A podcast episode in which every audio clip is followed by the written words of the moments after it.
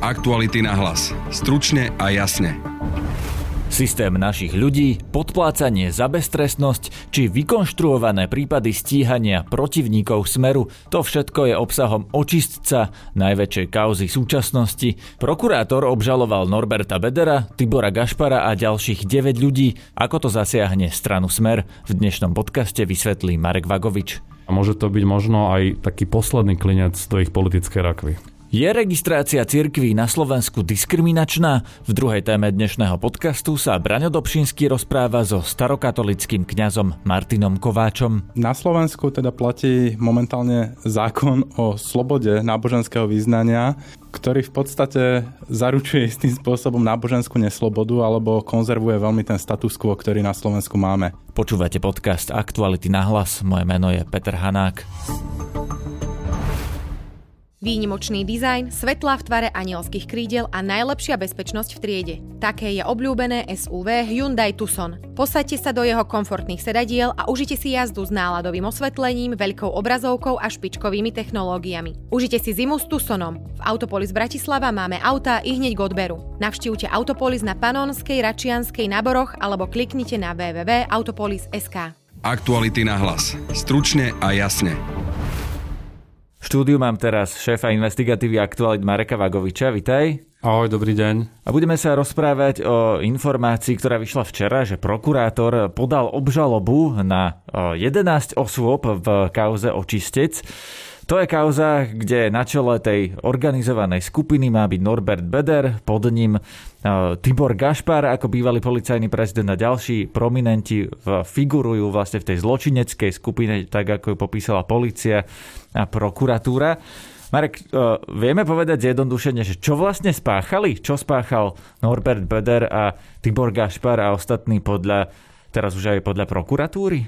Významom je to asi najväčšia kauza, ktorú vyšetruje policia e, v posledných mesiacoch, e, pretože je tam vlastne plastický obraz toho, ako fungoval štát a najmä policia počas vlád Smeru. A vieme, že bezpečnostné zložky sú kľúčové vo vzťahu k vyšetrovaniu rôznych prípadov a tak ďalej. Podstatou tej kauzy je, že tá zločinecká skupina na čele s Norbertom Bederom mala brať úplatky od rôznych podnikateľov, ktorých aj vypalovala, za to, že vlastne kryla ich trestnú činnosť a zároveň mala aj diskreditovať a účelovo trestne stíhať politických konkurentov Smeru, pravdepodobne na politickú objednávku alebo minimálne s vedomím jej špičkových politikov. Hovorím o Andrejovi Kiskovi, Igorovi Matovičovi, Milanovi Krajňakovi a ďalších. Čiže za toto konkrétne sú trestne stíhaní, že e, napríklad tá kauza voči Andrejovi Kiskovi, e, že to bolo na objednávku? Primárne to stíhanie sa vedie v, lín, v línii e, korupcie a to, že vlastne táto zločinecká skupina mala týmto spôsobom sa nezákonne obohatiť. Tá politická linka je predmetom ďalšieho skúmania, preverovania. Uh, tie aktivity tej zločineckej skupiny boli pomerne rozsiahlé, ale, ale primárne tam ide o vyberanie úplatkov. Vyberanie úplatkov za čo konkrétne? Za to, že niekoho vyšetria, teda uh, vyšetria v zmysle, že na ňo niečo vymyslia, alebo úplatkov naopak za to, že niekoho trestnú činnosť budú prehliadať? skôr prehliadať. E, samozrejme boli tu rôzne typy e, kaos, e, spomínal sa tam aj Juraj Široký, Váhostav a ďalšie veci, že vlastne policia si nebude všímať isté typy potenciálnej trestnej činnosti a tí podnikatelia si de facto platili za v úvodzovkách ochranu tejto policajnej organizovanej zločineckej skupiny a, a oni vlastne zahladzovali ich problémy, respektíve ich nevideli, odsunuli, odobrali spisy podriadení, mali to pod svojou kontrolou. Nakoniec o tom vypoveda aj Bernard eh, Slobodník, že, že tu bolo viacero akcií typu policia chcela zadržať bašternákových ľudí, eh, ale sa to proste urobilo tak, aby to odklonili od nich, že tam boli len ako keby že klasické nejaké vypočúvania a podobne. Že v zásade tí tzv. naši ľudia, a to sa týkalo aj Kočnera a ďalších, boli pod, pod istým typom ochrany. Takže napríklad Bašternák bol ten konkrétny príklad, v ktorom niekto podplatil tých policajtov, aby vlastne voči nemu nekonali?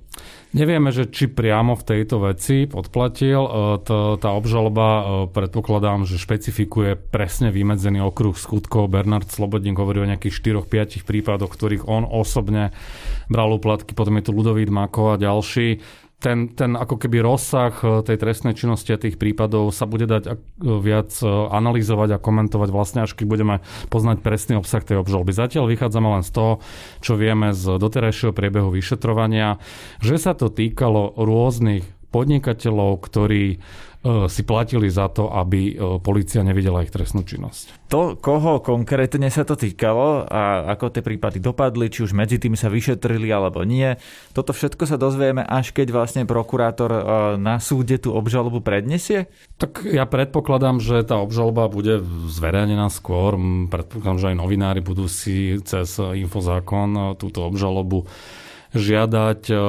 Čiže vlastne ťažko teraz akože špekulovať, že čo presne, kto vieme v zásade zadefinovať členov tých zločineckej skupiny, ešte sme nespomenuli špeciálneho prokurátora Dušana Kováčika, a ďalších ľudí, ktorí sa mali aj stretávať na rôznych miestach, mali konzultovať, koordinovať Tam šéf Naka, Hraško, eh, Áno, Krajmer, Krajmer, presne mnohí ďalší. Pivnica Radošina. Stretáva, mali sa stretávať teda aj eh, v budove eh, Transpetrolu v Bratislave.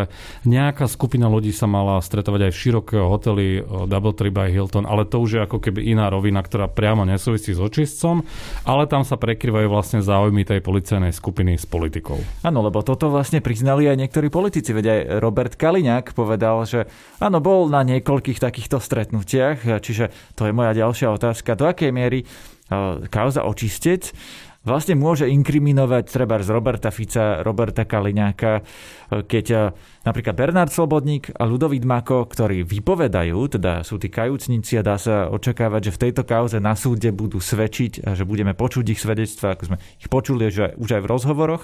Ale oni hovoria, že neboli priamo na stretnutiach s Ficom a s Kaliňákom. Čiže na Fica a na Kaliňáka, aby ich to inkriminovalo, by musel vypovedať Podor s Gašparom? No Ludovít Mako a Bernard Slobodník, ale aj František Imrece uh, už vypovedali, že tu boli rôzne typy stretnutí, dokonca aj na úrade vlády, v prítomnosti Roberta Fica, Roberta Kaliňáka, Petra Kažimira a ďalších. E, že František Imrece mal odovzdať e, na úrade vlády Robertovi Ficovi zložku firmy KTAG, ktorá sa týkala Andreja Kisku. Že to malo byť stretnutie na ministerstve vnútra, kde mal byť aj Beder, u Kaliňáka a ďalší. Tam sa riešil Igor Matovič a kroky voči nemu, nejaká koordinácia. Čiže aj v tom uznesení e, začatí stíhania je vlastne zadefinované, že táto policajná organizovaná zločinecká skupina konala v prospech strany Smer. Čiže kompromituje to aj politikov, ale zatiaľ nie sú trestne stíhaní v tejto veci. Potenciálne sa môžeme baviť o nejakom zneužívaní právomoci verejného činiteľa. Zatiaľ v tejto rovine. Ale keďže nič také nenastalo, tak platí prezumcia neviny. Ale z tých, z tých výpovedí jednoznačne vyplýva, že tak Fico ako aj Kaliňák, e, že tá kauza očistec, e, bez ohľadu na to, či začne vypovedať Beder a Gašpar. Hoci ak by začali, tak Fico a Kaleňák by mali väčší problém. Ale už aj svedectva Makova, Slobodníka a Imreceho sú ťažkou ranou smeru a do veľkej miery to túto stranu kompromituje a môže to byť možno aj taký posledný klinec do ich politickej rakvy. No ale zatiaľ to tak nevyzerá, nie? Keď sa pozrieme na tie preferencie. Robert Fico sa stavia na tlačovky a vyhlasuje o týchto ľuďoch, že to sú politickí väzni. Zastáva sa ich všemožne, zastáva sa Dušana Kováčika opakovane. Pána Gašpara pozval do politiky, vystúpil s ním na tlačovej konferencii. Čiže zatiaľ to nevyzerá tak, že by Roberta Fica tá kauza totálne diskreditovala. Je niečo iné, keď tu beží nejaké trestné stíhanie, ktoré sa ho bezprostredne netýka. Ale videli sme aj e, po tom jeho predvedení na políciu pár dní dozadu, e, že Robert Fico, keď vyšiel z budovy policie, e, to nebol ten istý Robert Fico ako pred tým predvedením, respektíve zadržaním. Bolo vidno, že sa necíti celkom komfortne v tejto situácii, bol obvinený. On s tým nepočítal. Áno, nesúvisí to s korupciou ani s kauzou očistec, je to úplne iná vec, podnecovanie. Ale bolo vidno, že, že sa ťažko vyrovnáva s touto situáciou. Viem si predstaviť, čo sa mu vtedy odohrávalo v hlave. Aj keď tam išiel, nemohol tušiť, e, že čo všetko vlastne z toho vzíde. Pretože už vlastne jeho ľudia nekontrolujú policiu. Jednak to, spomeňme si, keď policia predvolala na vysok Jaroslava Haščáka tiež tam išiel v zásade na obyčajný výsluch. Ako to skončilo, bol zadržaný vtedy. Čiže Robert Fico podľa mňa e, si ako keby prehrával v hlave nejaký takýto scenár, e, ktorý nenastal, ale keď vyšiel von, bolo vidno, že že v pozícii trest, byť trestne stíhaný, to nie je pre žiadneho politika dobrá situácia. Za normálnych okolností by sa mal stiahnuť z politiky minimálne do chvíle, kým sa neočistí a potom sa môže v pohode vrátiť, ale Proste robiť politiku s obvinením na krku a, a ak by raz došlo k potenciálnemu nejakému odsudeniu, či už jeho, Kaleňáka a ďalších, tak ja si myslím, že to sa prejaví aj na preferenciách tej strany, aj celkovo. Rozumiem, ale tu teraz rozprávame o rôznych veciach, lebo za to podnecovanie, no tak možno dostať nejakú finančný trest. A mali sme už aj odsúdených politikov. Mazurek e, bol napríklad odsúdený a ďalej pokračoval v politike, teda znova bol zvolený za poslanca, doteraz tam sedí v parlamente, napriek tomu, že bol odsúdený, ale vráťme sa ku kauze očistec. Predstavme si, že e, by súd naozaj odsúdil e, napríklad Tibora Gašpara alebo Norberta Bedera, ale nie Roberta Fica ani Roberta Kaliňáka, lebo to je na stole, to ten súd teraz bude posudzovať. Do akej miery by toto odsudzujúci rozsudok voči Bederovi alebo Gašparovi inkriminovalo Fica? Tak záviselo by aj od toho, že ako by bol ten rozsudok zdôvodnený, do akej miery by tam bolo priame prepojenie na politiku, ktoré by ho mohlo potenciálne kompromitovať. A, a samozrejme aj od toho, že čo by tí ľudia v priebehu toho súdneho procesu vypovedali. Čo by hovorili o prepojení na politiku, na smer, na Fica, Kaliňáka. Ale na, na druhej strane je pravda, že Smer má to jadro volické veľmi odolné a v zásade Robertovi Ficovi prejde naozaj takmer všetko. Eh, čiže odhadovať, že či mu to môže reálne zlomiť krk Gašpar, Beder odsudený, eh, netrúfam si to povedať. No, to... Vieš, prečo sa to pýtam práve teba? Že ty vlastne sleduješ eh, smer od začiatku, napísal si knihy vlastnou hlavou 1, 2, od, najprv o vzniku smeru, o tom, ako prechádzali tými rôznymi kauzami. Čiže máš prehľad o tom, ktoré kauzy napríklad ublížili alebo neublížili. A teda nevieš odpovedať na tú otázku, či toto je tá najväčšia, ktorá im zlomí krk. Ja už e, nerobím nejaké dlhodobé predpovede, lebo, lebo naozaj ten vývoj je taký turbulentný a pred rokom sme si všetci mysleli, keď mal smer niekde okolo 8%, že to je koniec. Robert Fico nebol v dobrej kondícii, aj zdravotne na tom nebol dobré. A vidíme, že prišla pandémia, začal hrať e, tou antisystémovou kartou, začal nadbiehať tým spodným prúdom spoločnosti a zbierať vlastne voličov naprieč tou extremistickou scénou a dnes má dvojnásobok. Ale trúfam si povedať, že nebyť pandémie a keby sa riešili len tieto kauzy, jednoducho nemal by na čom postaviť tú agendu, e, respektíve zbierať tie hlasy, že mu toto výrazne zahralo do karát a, a môže sa na tom vlastne profilovať a tým pádom vlastne odkláňať pozornosť od trestne stíhaných kamošov. No ale on neodkláňa pozorňo, pozornosť od uh, trestne stíhaných kamošov. On sa s nimi postaví na tlačovku a ukazuje ich. Tu vedľa mňa sedí Tibor Gašpar, ktorého To je až teraz. Uh, áno, je toto jedna z jeho kľúčových agent, ale tou pandémiou môže ako keby prekryť tú závažnosť tej situácie. Samozrejme, že v konkrétnych situáciách bojuje za nich, vystupuje a tak ďalej. Ale, ale pra, práve tá pandémia mu vlastne naháňa hlasy tých iných typov voličov, ktorých doteraz nemal. A, a de facto tá pandémia všetko do veľkej miery prekrýva. Aktuality na hlas. Stručne a jasne. Druhú časť dnešného podcastu pripravil Braňo Dobšinský. Požadovať od malých či nových cirkví nesplniteľnú požiadavku 50 tisíc čestných vyhlásení dospelých členov je hanebné a v civilizovanom svete to nemá obdobu. Ako môžeme vôbec hovoriť o skutočnej náboženskej slobode? A ako chceme brániť slobodu vierovýznania alebo presvedčenia v zahraničí, keď nemáme poriadok ani na domácej pôde? To je taký citát od e, starokatolíckej cirkvi, alebo tá kniaza starokatolíckej cirkvi Martina Kováča, ktorými vlastne žiadajú zmenu slovenského zákona o registrácii cirkvi a náboženských spoločností. No a už pri mikrofóne vítam Martina Kováča. Dobrý deň. Dobrý deň, ďakujem veľmi pekne za pozvanie. Tá úvodná otázka je jednoduchá. O čo vám teda vlastne ide a prečo považujete ten zákon za diskriminačný? Na Slovensku teda platí momentálne zákon o slobode náboženského význania, ktorý v podstate zaručuje istým spôsobom náboženskú neslobodu alebo konzervuje veľmi ten status quo, ktorý na Slovensku máme. Ako ste správne citovali, tak podľa súčasnej právnej úpravy, ak chcete na Slovensku zaregistrovať církev, potrebujete doložiť absurdných 50 tisíc čestných vyhlásení dospelých členov, teda plnoletých členov, ktorí sú občanmi Slovenskej republiky a majú trvalý pobyt na území Slovenska. E, hodne vysoké číslo, ak si dobre pamätám, tak to bolo svojho času kvôli, e, povedem to otvorenie, moslimom, alebo teda islamu, že aby sa stiažilo možnosť registrácie moslimskej cirkvi na Slovensku. Áno, ten zákon bol vlastne sprísnený dvakrát. To, že je to zamerané proti islamu, nikdy nezaznelo v tých oficiálnych dôvodových správach, ktoré tam boli. A v tých dôvodových správach bolo, že sa má zamedziť nejakým špekulatívnym registráciám, ktorých cieľom je najmä získať e, štátne financie a teda ten štátny príspevok na chod cirkvi. Ten problém slovenského zákona je, že on ponúka všetko alebo nič. Teda na jednej strane buď dostanete naozaj všetky tie privilégia, ktoré sú garantované cirkvám, vrátane nároku, teda na finančný príspevok, ktorý si môžete uplatniť alebo nemusíte. Treba povedať, že dnes na Slovensku máme registrovaných 18 cirkví a náboženských spoločností a už dnes 4 z nich sú financované z vlastných zdrojov a nepožadujú tento príspevok od štátu. A, takže nie je to ako povinnosť, že to musia dostať, je to nárok, ktorý tým... Zdať. Mimochodom, e, skočím do reči, starokatolíkov je koľko vlastne? Je to veľmi náročné, pretože na Slovensku je aj registrovaná starokatolícka Áno, sú dve. A to je vlastne súčasťou toho problému, ktorý tu máme, a pretože na Slovensku to nebola historická církev a v 90. rokoch tam nastali isté komplikácie.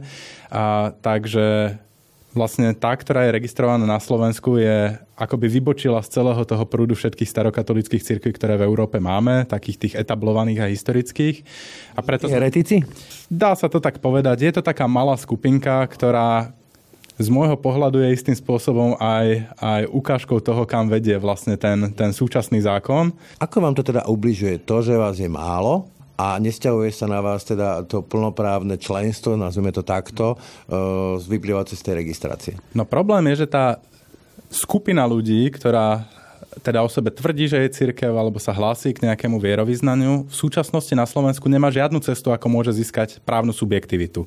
Máme tu zákon o združovaní občanov, teda ten, ktorý upravuje občanské združenia, ale ten menovite hovorí, že sa nevzťahuje na církvy a náboženské spoločnosti a dokonca hovorí, že ak ministerstvo vnútra, ktoré registruje občanské združenia, zistí, že to občanské združenie realizuje činnosť, ktorá je vyhradená církvam alebo náboženským spoločnosťam, má byť rozpustené. Čiže ak nedostanete 50 tisíc členov, nemôžete byť e, registrovanou cirkvou a zároveň nemôžete byť ani občianským združením vykonávajúcim cirkevné veci, či ste v nejakom právnom váku, takto? Je to presne tak. Nemôžete, nemáte vlastne nič, ako by ste sa ako kolektív mohli zastrešiť. Nemáte žiadnu právnu subjektivitu, teda ergo ako kolektív nemáte ako vstúpiť do právnych vzťahov. Nemôžete si... Požičky a podobne.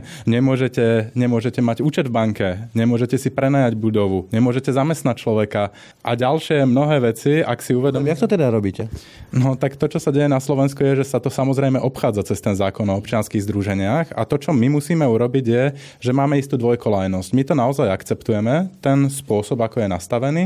A teda hovoríme, že tá církev, ktorú, ktorú tu máme, je neformálnym zoskupením a jeho ekonomické a právne veci zastupuje občianske združenie, teda tie veci, ktoré sa týkajú nájmu priestorov alebo podobných vecí, musíme riešiť cez túto právnu subjektivitu, ale tie dve entity nie sú totožné. No, mne to príde také typicky slovenské, že akože na niečo sa hráme, také potemky niada. Vy by ste teda chceli, pokiaľ viem, taký ten český model, tam je taký dvojstupňový model registrácie. To treba tiež upresniť, že ten slovenský zákon je naozaj absurdný a odtrhnutý od reality, dokonca aj v tom kontexte krajín V4. Nie len, že v celej Európe, alebo proste neviem, že či vôbec vo svete takto prísny zákon má obdobu. Kým v Polsku na registráciu stačí 100 ľudí, a, a je to sympatizantov, teda podpisy 100 sympatizantov na to, aby bola založená cirkev. V Česku je to 300 podpisov na takú základnú registráciu. V Maďarsku sa môže cirkev registrovať aj ako občianske združenie a na to stačí 10 podpisov. Takže 50 tisíc dospelých členov je aj v tomto kontexte úplne odtrhnuté od reality. Český model, teda ten stupňa znamená čo? Český model znamená, že v prvom stupni na to, aby ste získali práve tú základnú právnu subjektivitu, tak stačí tých 300 podpisov. Ten druhý stupeň, ktorý už potom garantuje naozaj prístup k tým zvláštnym právam, ako je napríklad duchovenská služba vo väzniciach, duchovenská služba u polície alebo v armáde. To už nie v Čechách, pretože tam nastala finančná odluka cirkvi od štátu, takže vlastne... Ale povedzme, že aj toto, tak to je ten druhý stupeň. Historicky to tak bolo, ale už je to niekoľko rokov, čo v Čechách prebieha táto odluka a teda žiadna církev nebude mať nárok na finančný príspevok. V Čechách sa naozaj vybrali takouto najnáročnejšou cestou odluky. Z môjho pohľadu bude likvidačná pre niektoré cirkvy, a najmä z tých malých, pretože vlastne tam bol ten model nastavený na 30 rokov, na konci ktorých bude nula od štátu. Takže tie cirkvy dnes musia hľadať e, nejaký ekonomický model, aby vyžili. Druhá vec, ktorá sa tam stala tým, že dostali naozaj jednorazovo veľký balík niekoľkých miliárd českých korún cirkvy, tak spoločnosti a úplne stratili renome. Bolo to obrovský... obrovský... Tam si na tej veľké debaty, tam sa viedli ešte debaty o tom, že vlastne to nebol ich majetok, ale že bol im iba zverený do správy ešte Jozefom uh, druhým a tak ďalej. Ale poďme späť na Slovensko. Vy teda si žiadate aj nejakú reakciu uh, spolnomocnenkyne pre vieru, nazvime to takto, pani Záborskej. Dostalo sa nejaké reakcie a čo vlastne čakáte? Áno, uh treba povedať, že my tú našu situáciu riešime už niekoľko rokov. Toto nebol prvý krok. Už sme sa stretávali s pracovníkmi cirkevného odboru ministerstva, komunikovali sme s viacerými politikmi naprieč politickým spektrom, čo sa tu deje, ale vždy bola teda tá odpoveď taká, že vlastne v súčasnosti je tá situácia neriešiteľná, že jediná vec, ako to môžeme vyriešiť, je politicky, keďže je to proste zákonná legislatívna vec a nedá sa urobiť vlastne nič iné, iba zmeniť súčasnú legislatívu. 8. septembra tohto roku ale vláda Slovenskej republiky ustanovila teda novú funkciu, nový úrad vládnej splnomocnenkyne pre ochranu slobody vierovýznania alebo presvedčenia a do tejto funkcie menovala pani Záborsku. A my sme teda využili to, že tu bolo, bola nejaká mediálna pozornosť, ktorá bola na toto zasmerovaná, aby sme ju naozaj oslovili. Pretože prvý, kto na to zareagoval na Slovensku, treba tiež povedať, boli svetkovia Liehovovi, čo je teda taká recesistická skupina, ktorá sa usiluje splniť aj tých absurdných 50 tisíc. A to je ešte to absurdné dovedené do krajnosti, lebo ak to dnes dokáže niekto splniť, tak je to pravdepodobne nejaká recesistická absurdná skupina, ktorá má nejakú mediálnu pozornosť nie malé cirkvy, ktoré tu naozaj fungujú v nejakých proste obmedzujúcich a limitovaných podmienkach a sú diskriminované v podstate. Reakcia?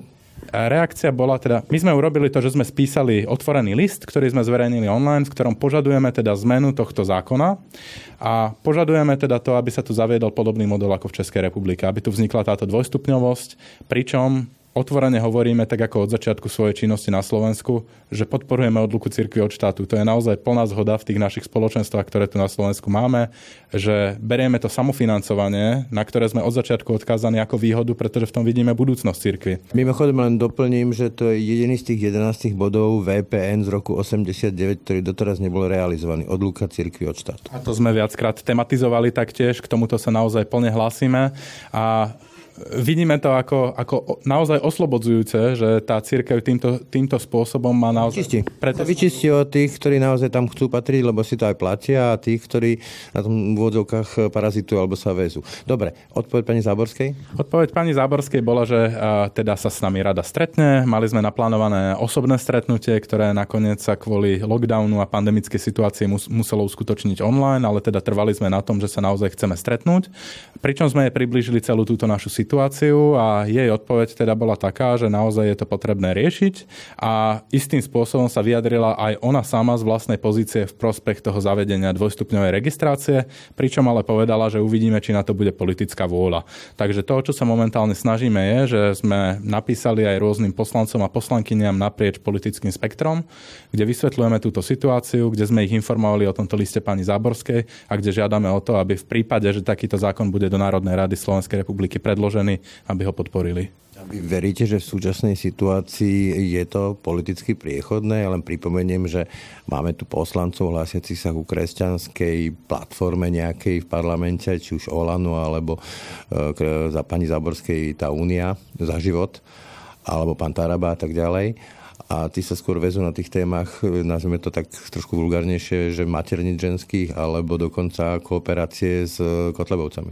Ukazujeme na tému, ktorú je tu potrebné riešiť a ktorá práve tejto kresťanskej platforme, ak nie komu inému by toto malo patriť do rúk, postaviť sa naozaj za náboženskú slobodu.